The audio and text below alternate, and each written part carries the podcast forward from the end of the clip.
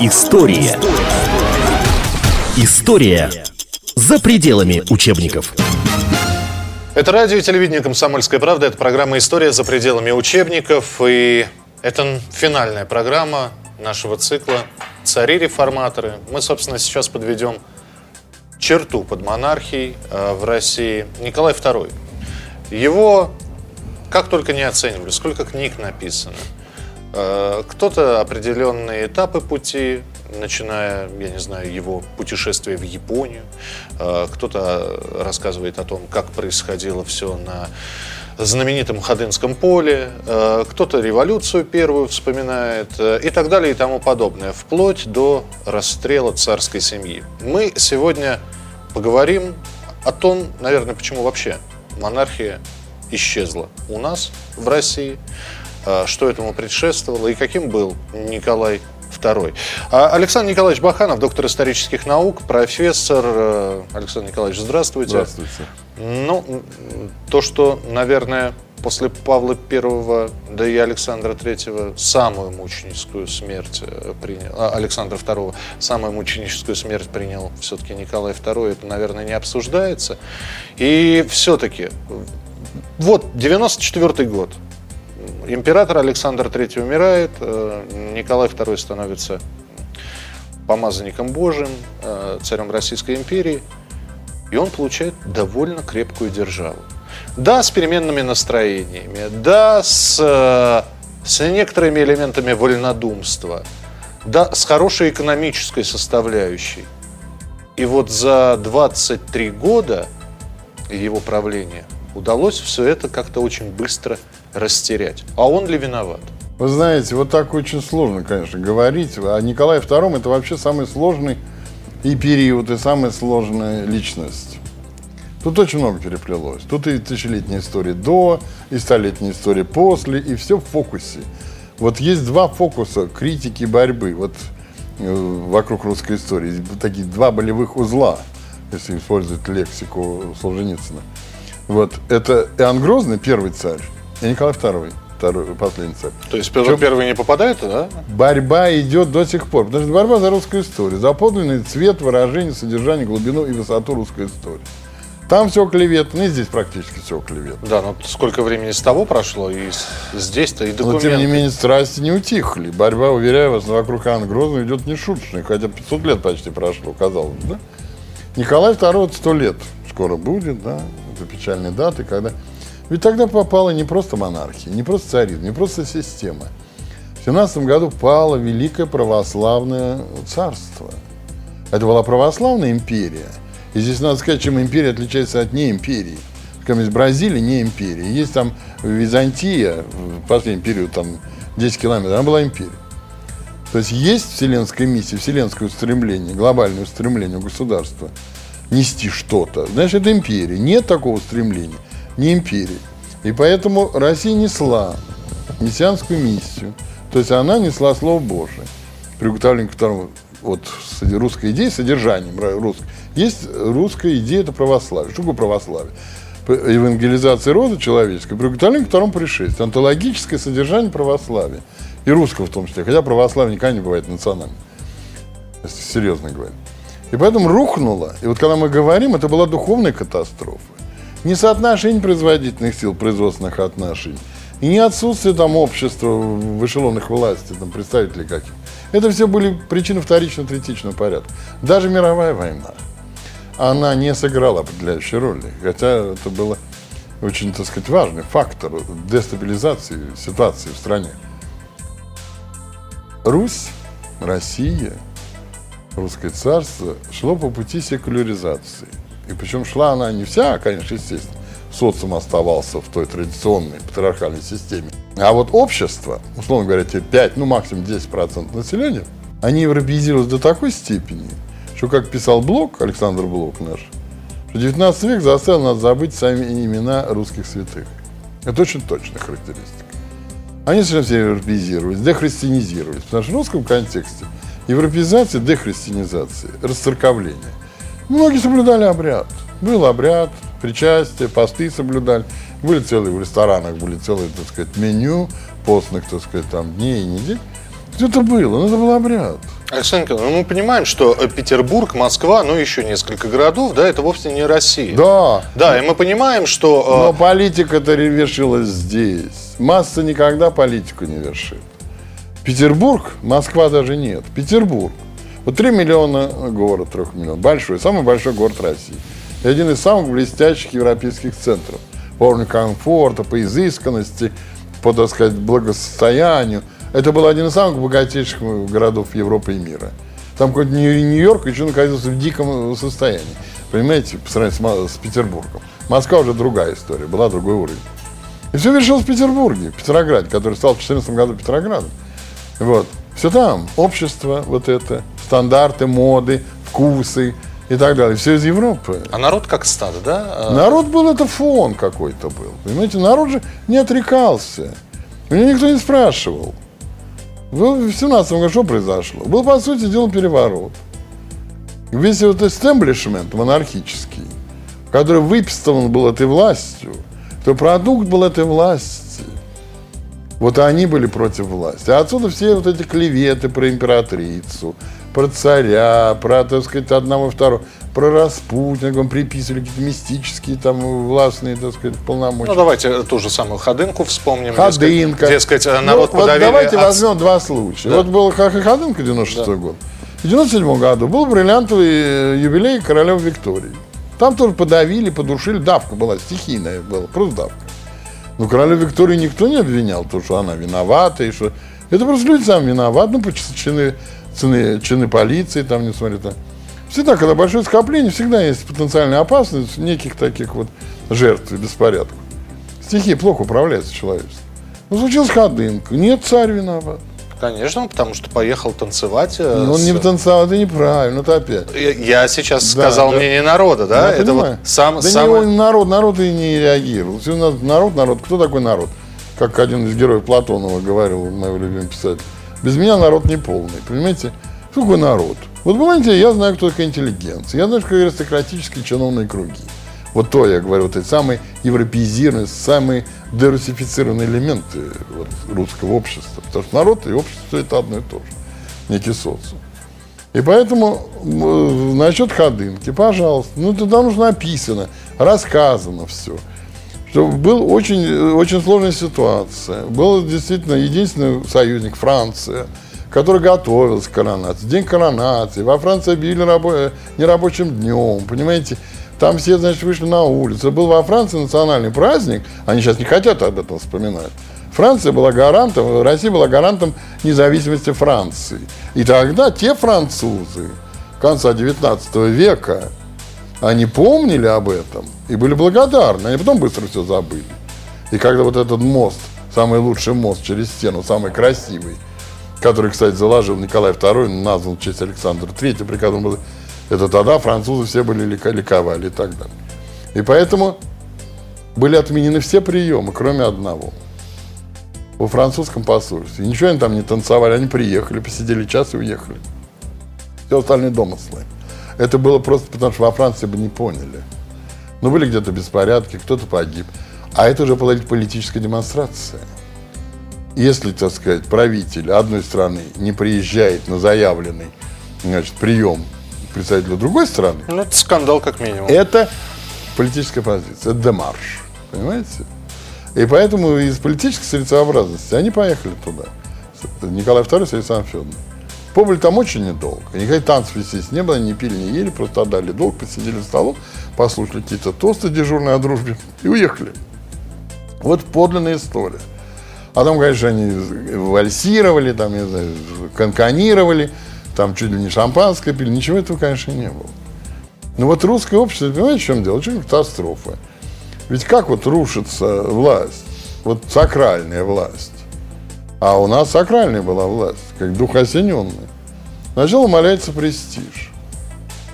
Стрелять ведь по царским войскам и по царским министрам, по самому царю, начали не в 17 даже не в пятом году. Вот эти злые языки страшнее пистолета, как писал Грибоедов. Это началось раньше, это промысел был. Десакрализация царского института. Он такой, он секой, он маленький, он глупый. Это началось с Александром Третьим, мы с вами говорили. Да, ну понятно, но сочинения, сочинения Герцена, Белинского, Чернышевского, да, выходившие еще тогда, они ну, будоражили умы. Будоражили умы некоторого, Да, ну, некоторого ну, вообще в промысел это превратил Герцен. Поношение царя и его окружения, промысел политический. Видишь, тоже промысел, понимаете, можно лапти вязать, а можно, так сказать, клевету распространять. И то, и то промысел. Первый это в промысел превратил Герцен, русский барин из Лондона, который уехал туда своими особняками, своими имениями, сюда перевел, и там жил очень неплохо, и поддерживал еще там Прудона и прочие какие там деятели. Но при этом, э, но при этом, да, э, монархия стояла и была крепка Да. вот в те времена. Абсолютно точно. Потому что все-таки и не были распространены такие, вы знаете, дискредитирующие настроения. Что царя надо убрать. Вот царя никто об этом не думал. Никто об этом не думал. Говорили, что министры не те, политика не та. Но тень клевет царя не затрагивала. Даже когда была эта история с Александром II, эта история с Юрьевской, которой, так сказать, в высшем обществе знали, но все равно не бросали по поводу помазанника, не, не, не, инсинуировали. Инсинуация началась в конце 19 века, вот рубеж четкий. То говорить, он пришел, была стабильная страна. Да, была стабильная, но это была одна эпоха, началась другая. И вы имеете в виду, что экономически, например, Россия бурно развивалась так, как она никогда больше не развивалась.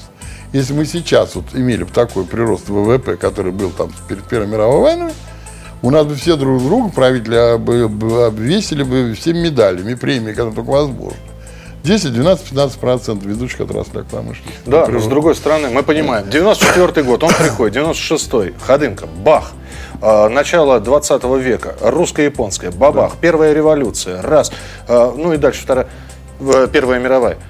Я не знаю, то есть такое ощущение, что человек притягивал к себе неприятности, не Да притягивал... не человек притягивал. Человек оказался, знаете, волею судеб, Божьей волей, он оказался на вершине вулкана накануне извержения. То есть любой, Безусловно. кто бы ни Абсолютно. кто Не- бы ни был, не- не. будь, будь здоров Были или здравствовал бы Александр Третий, да, да, все да, равно процессы был бы... были необратимыми. Понимаете, это же процесс, который ускоривался, ускорялся.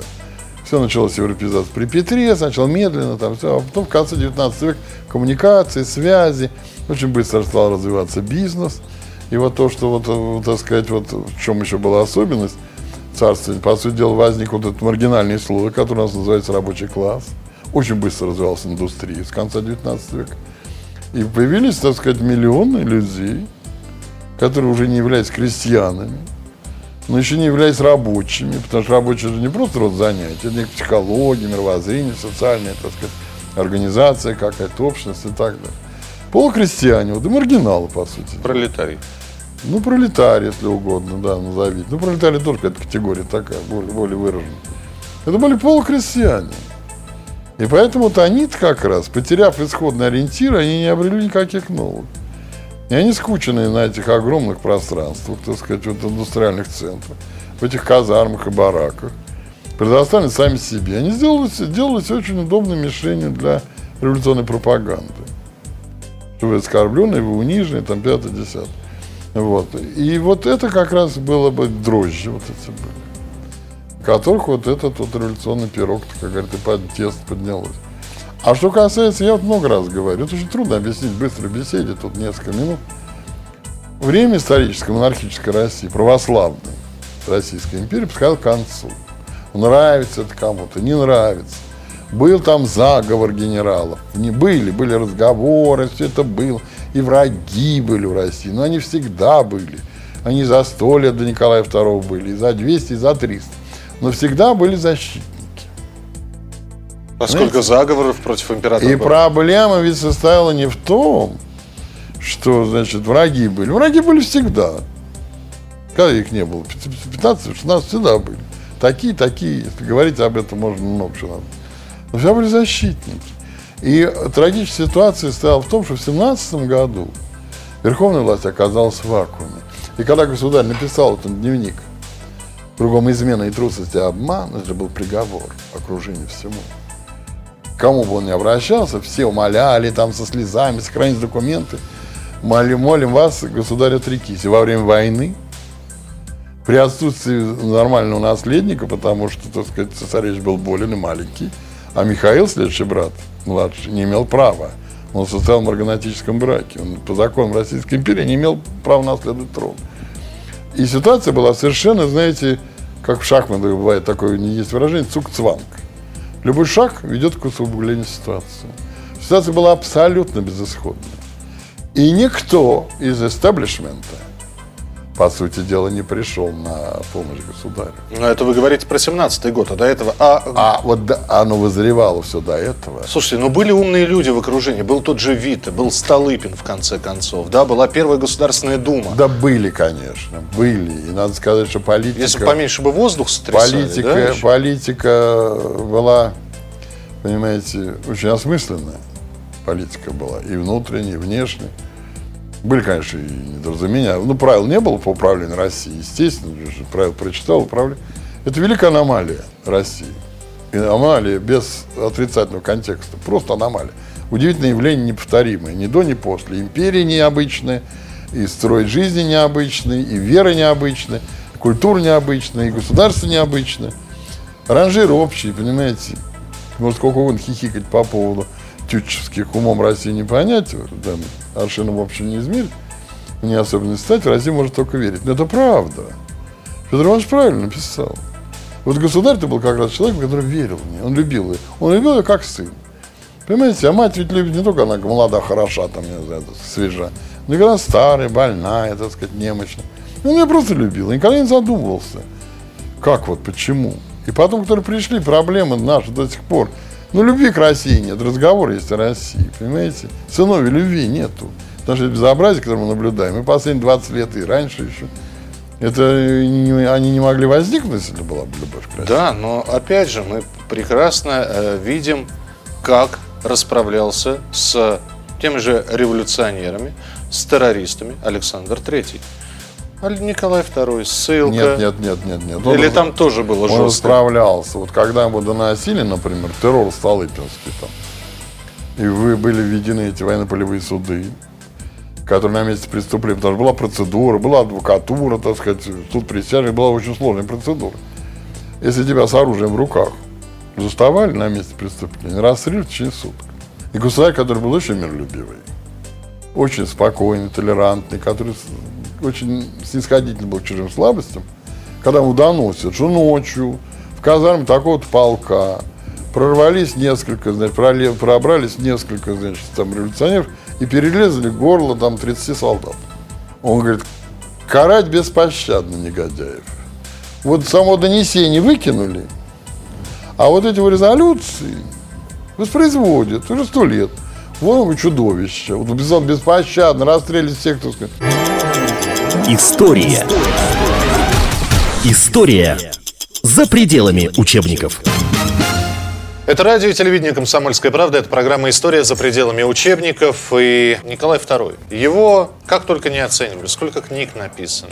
А Александр Николаевич Баханов, доктор исторических наук, профессор. Э, мы же понимаем, что э, горстка солдат с запудренными мозгами, да, в то время как э, я не знаю, некоторые находились в отдалении, в эмиграции, да, э, и действовали оттуда. Почему? Ну, понятно, что можно по, кореш... по, по верхам пройтись, а корешки останутся. Но опять же, неужели? Ведь была, более того, по-моему, после русско-японской войны еще более си- сильнее стала э, делаться, укрепляться русская контрразведка которая, ну, которая понимала, откуда ветер дует и кто эти ветродувы. Ну, я вам скажу вот другой конкретный пример. Вот как действует. Вот распутинская история. Придумано 99% все вранье. Вранье просто. Вот говорю, чтобы все знали. Все вранье. Ну что, ну, Одним что вранье? Ну, мужик, мужик. Мадеру любил? Любил. К царю ходил, папа, папа, мама их называл? Ну, папа, мама называли их все. Отец земли русской, специально писал в переписи, Отец земли русской. Звание какое было у царя? Папа, мама. Это обычно народное название было. Ничего тут не... Ну, оставим распутинскую историю, поверьте мне на слово. Ну и распространяли кто? Агенты немецкого генштаба? Большевики нет. Распространяли люди с хорошей генеалогией. В том числе и члены пиратской фамилии, которые могли ходить в дом, были, так сказать, родственниками близкими, могли прийти, посмотреть, поговорить с царем, с Александром Нет, не говорили. Сидели целыми днями Ему соль, какой ужас, он там был в бане, он там живет, Александр Федорович, Господи, прости меня грешного, они же святы. Живет она с Распутиным, ну не живет, наверное, живет. Алексей родился от Распутина, Николай II, он не владел. И вот это они обсуждали. И я когда в свое время одному представителю очень старого рода, ну скажу, Родзянки, и когда я много лет назад, и когда вот был Родзянко, председатель э, последней думы, это четвертый, он третий стал, Михаил Владимирович, как Владимирович, да. Кого-то я говорю, вот ваш прав, прадед, дед он был, я говорю, вы мастил им дорогу в Екатеринбург. Как вы такое можете говорить? Я говорю, ну поймите, сила власти и престиж власти в авторитарных системах вещи неразрывные. Понимаете, если умаляется престиж, то ослабевает и сила. Вот эти клеветы, вроде, так сказать, светское занятие, это не Ленин инспирировал. Ленин пользовался уже чужими заголовками. Это высшее общество. Это вот самые европейские, которые ездили на премьеру Ласкала, на открытие в Гранд-Опера сезонов, отдыхали в Биорице. На, так- во- на воды на воды, да. в Карлсбад, и, так сказать, и Виши, везде ездили. Вот это тут все рождалось. Понимаете? Они хохотали, они веселились. Есть описание совершенно э, леденящих циничества, циничность эпизод. Вот рассказываю случай февраля 1905 года. Значит, убивают, Каляев убивает э, великого князя Сергея Александровича, который уже не был генерал-губернатором, но все равно убивает взрыву, в Кремле погибает великий князь.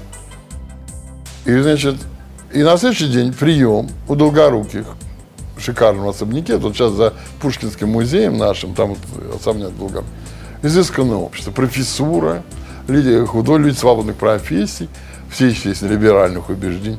И они целые, и появилась шутка. Целый вечер они забавляли, такая шутка. Ну, прошел слух, что голова, значит, великого князя, я была оторвана, там уже разорвали, была на здании Сената, вот, который сейчас там Верховный Совет был раньше, с флагом там круглый. И вот когда они сказали, что голову, голову нашли на крыше Сената, говорит, ну наконец-то великому князю пришлось э, пораскинуть мозгами. Сидели, пили шампанское или куропаток. Это было очень забавно, понимаете? Аристократия русская, элита интеллектуальная. Все либералы, понимаете, все. Вот, вот на таком уровне было. Вот даже они не ощущали кощунственность, это очевидцы описали. Не, ну история их накажет, когда... Наказала. И наказала, Ну, это, да. это, это другая тема. Понимаете, но это вот они в этом жили. А Они, понимаете, жили до, до этого целое поколение. Они держали кукиш в кармане. А вот до этого так и было, А да? при Николае II они достали кукиш, стали перед лицом власти разом. Вы простите, я эпоху перескочу. Это те, кто слушал «Голос Америки» тогда, да, под одеялом, э, и которые после развала Советского Союза, да, вдруг стали э, во весь голос уже кричать, что э, у нас наша страна пропащая. Вот Да. как нам говорили тогда, да, это, это вот Нам до примерно... сих пор это говорят. Ну, до сих пор говорят. Но, опять же, я не совсем понимаю. Ну, хорошо. Попивая шампанское, да, многие на кухне, может быть, и Сталина обсуждали про себя шепотом. Все, все вполне возможно. Но ведь это все вылилось-то во что? Ведь мы же, мы же когда Ой. тысячелетие крещения Руси, э, э, я не знаю, подвиг варяга, э, за Бога царя и Отечества, в прессе, ведомости возьмите, почитайте подвиги русских солдат, да, э, э, бого- бо- богобоязливый и человеколюбимый э, царь э, Николай. Народ богоносит. Все это да. И да. так далее. А, а- а вот посмотрите, сестры милосердия, да, э, княжны великие, как они... Ведь это все преподносилось, да, то есть против одной а, агитки, а точнее говоря, клеветы, была другая вот такая, такая абсолютно красочная, яркая Значит, картина. надо следующее сказать. Интернета не было, Так. телевидения не было. Из средств массовой коммуникации были газеты. Вот после Первой русской революции, началось еще раньше, я занимался специально. 90% русских газет и все тиражные газеты распространенные, все были либеральной ориентации. То есть анти-самодержавные, антицарские. Все, 90%. А цензура была, да? Ну, их Она была последующая, уже не было, предварительной не было. предварительно нет. Если вот какие-то выпады, то штраф там выписывали. То есть можно было номер арестовать, да, придя, когда он уже разошелся. Нет, уже практически это нельзя было сделать. Они так быстро разлетались, только ты мог прочитать, тут же в газете написано, когда ты уже взял. Предварительная цензура была отменена. В этом свобода у нас была. У нас по количеству адвокатов мы только недавно достигли. Уровень 13 года, вы знаете, правовая система была. Был суд и присяжных. И так далее. Все была система. Ну, знаменитый Кони, который оправдывал убийц, кстати. Ну, Кани еще раньше оправдывал, да, и, так сказать, потом книги писал. И, так далее. И была действительно правовая система. Был такой роман «Дети Арбата» Рыбаков. Рыбакова. Да. И там одна из героинь, когда там террор, вот же, она говорит, это Николай II. Вот вел себя так, как вот Сталин, вот царь стояло вечно. Понимаете, это другие были инструменты воздействия. Конечно, была несовершенная система. Было много, ну, всегда огромная система, естественно. Но, во-первых, развивались так, как никогда не развивались. Самодеятельность, так сказать, населения, вот то, что предпринимательство, причем предпринимательство, просто там бизнес предпринимательство, и в культурной, и в ремесленничестве, там и где, где угодно. Расцвет искусств всех, всех вот эти 10 лет, 15, это был вот серебряный век, что называется, широкое понятие. Просвещение, образование, принимается закон о всеобщем образовании. То есть еще бы несколько лет, там есть расчеты западных социологов, что 10-20 лет и Россия будет самая великая страна мира. Но проблема в том, что это была аномалия. Великая, необычная структура. И поэтому обычная норма европейского государства тут неприложимая. И поэтому в России случилось то, что случилось. И она провалилась туда, куда провалилась. И большевики отличались иезуитской гениальностью и мастерством. Они предложили православной стране не путь в царство иное, а царство иное здесь, град Божий на земле. И русская душа откликнула, и большевиков поддержали Кто был никем, которые тот- не читали э, э, империализм и империю критицизм Ленина, кто не читали ничего этого, но сама идея, что вот ваши дети будут жить при социализме и коммунизме, будет все, так сказать, бесплатно, да, она очень русская. Она очень русская. Уважение, знаете, как Цветаев тоже замечательно написал, осознание неправды денег в русской душе невытравимо. Александр Николаевич, а не проблема ли в том, что просто при, в Николаевской России не было идей? Ну, смотрите, э, японцам проиграли. Как- Когда, когда было последнее поражение русского оружия? Это в войне, да? Ну, то русско-крымская война была, ну? Но русско-крымскую войну-то мы считали, что... Нет, считается поражение. Считает, считалось она... с- а, Не, в народе она как считалась, что мы все-таки тур, то этим крымчанам это показали. Ну, не суть. Хорошо. Опять же, сколько лет с- с- прошло? Полвека. Да? Полвека. Вот. А здесь Яп- так обидно. А какие шапкозакидательские-то настроения? Что Вы там знаете, вот в этом надо разобраться. Вот, вот надо в понятия исторические. Знаете, в Нет, древнем- а сама идея была просто во была. время... Идея была, и все не так просто однозначно с русско-японской войной, с, крымской. Крымскую оставим в покое. Древние стойки очень хорошо сформулировали один э, гносеологический познавательный принцип. Правильно определить вещь, обозначить это, почти разгадать его природу. Ее природу вещи. Вот когда мы говорим, Россия проиграла русско-японской войне. Да, война была неудачна. Но проигранная война заканчивается подписанием капитуляции. Капитуляции было нет. Что произошло? Да, Россия не готовилась к войне, надо прямо сказать. Она до этого была агрессия страны Японии, Россия не начинала войну. Причем, мало того, Россия была единственным гарантом суверенитета Кореи. Вот в учебниках истории Кореи, которые вот это почитать, Южная Корея, Северная, не знаю, что там они как раз об этом прямо пишут. Что в итоге проиграл Корея. Да, война была неудачна. Да, были неудачи, и на флот потерпел, и там битва под Мугденом, там неудача. Но, во-первых, война только была в полном разгаре, а армия только двигалась туда. Была одна колея, вы можете себе представить, 10 тысяч километров, зима, отсутствие мостов очень многих. Там через Байкал ездили, клали, значит, рельсы по льду. И когда весна их убирали, там нельзя было ехать, на лошадях объезжали потом обратно и так далее. Не закончена была вот эта дальняя железная дорога. Все, все это было вместе взято и привело к тому, что Россия готова была воевать. Но началось брожение внутри. Вот как в 17 году. Накануне победы, вот вы знаете, очень похожая ситуация. Ведь весной 17 года планировалось союзное наступление Германии и окончание войны летом 17 года. Ну, потому что Германия все была на последнем издыхании. И все, на последнем издыхании. Были силы скоплены, огромные ресурсы. Русская промышленность работала уже на полную мощность. Сама себя практически всеми вооружениями обеспечила, хотя в начале войны там половины не было. А агитаторы в окопах, ну, штык в землю, В окопах, братание. в окопах, и вдруг падает. Ну, сначала до братания было в- отречение. Был сначала вот этот петербургско-могилевский интермедиат, интрига. И когда пал царь, Все. Ну что же, это была программа «История за пределами учебников». Последний российский царь Николай II. Именно об нем мы сегодня поговорили с Александром Николаевичем Бахановым, доктором исторических наук, профессором. Александр Николаевич, спасибо большое. Спасибо вам. Приходите еще. Всего доброго. Это была программа «История за пределами учебников». Спасибо, что смотрели и слушали. История за пределами учебников.